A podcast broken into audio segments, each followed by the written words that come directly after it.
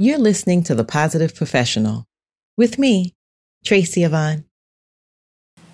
Welcome back, and thanks for tuning in to another episode. So, last week I talked about gratitude, and I want to go more on this topic, really focusing on forgiveness and happiness, right? So, what's holding you back when you don't forgive somebody? And in reference to happiness, looking at it from the perspective of a conscious focus. So, the more you read and learn about the power of gratitude on both the body and mind, the more you can be amazed about how much it can do for you. Now, take a second and think about the last time you held a grudge. What did it feel like? And did you have a pit in your stomach? Did you have trouble sleeping or were you distracted from other more important things? What did you lose because you chose to stay angry at the other person? See, holding a grudge isn't good for you.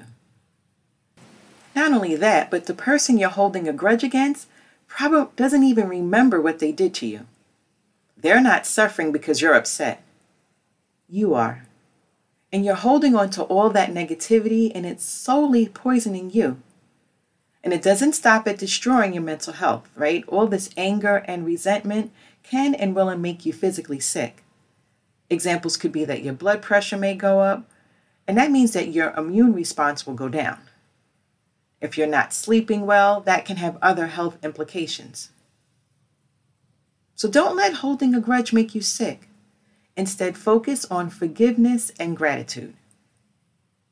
Take a deep breath and find it in your heart to forgive the other person. Now, I'm going to be honest, this is not easy, but it is within your power. Think about being the better person and taking the high road. And do it for yourself because you know that you'll instantly feel better and it will do wonders for your mental and physical health and well being. So there's something surprising about forgiveness. And it's the idea that forgiveness isn't really about the person you're forgiving. Now, sure, there are times when they appreciate or even demand your forgiveness. But even so, the person benefiting the most is you. That's right. Forgiveness isn't for the other person. It's what sets you free and allows you to pursue happiness and be fulfilled in your own life. So don't let an old grudge steal your happiness. Remember, practice forgiveness and feel the gratitude that you have in your power to decide if you let any slight hold you back or not.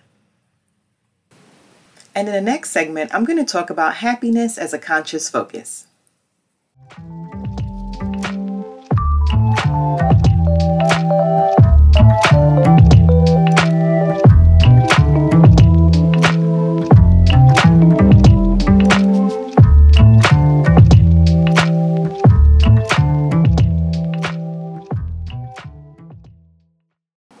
When you practice gratitude, you're training your mind to be more positive, and this has some interesting physical implications.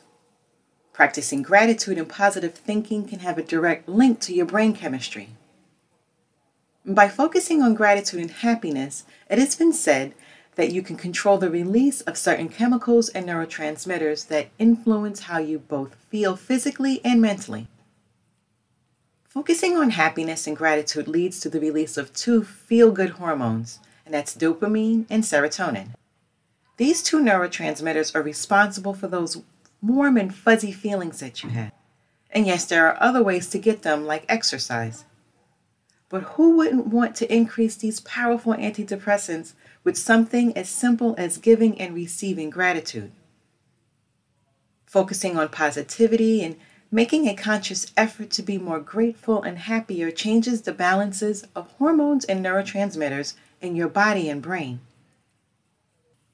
When you are anxious or scared, the body releases stress hormones like adrenaline, cortisol, and the likes.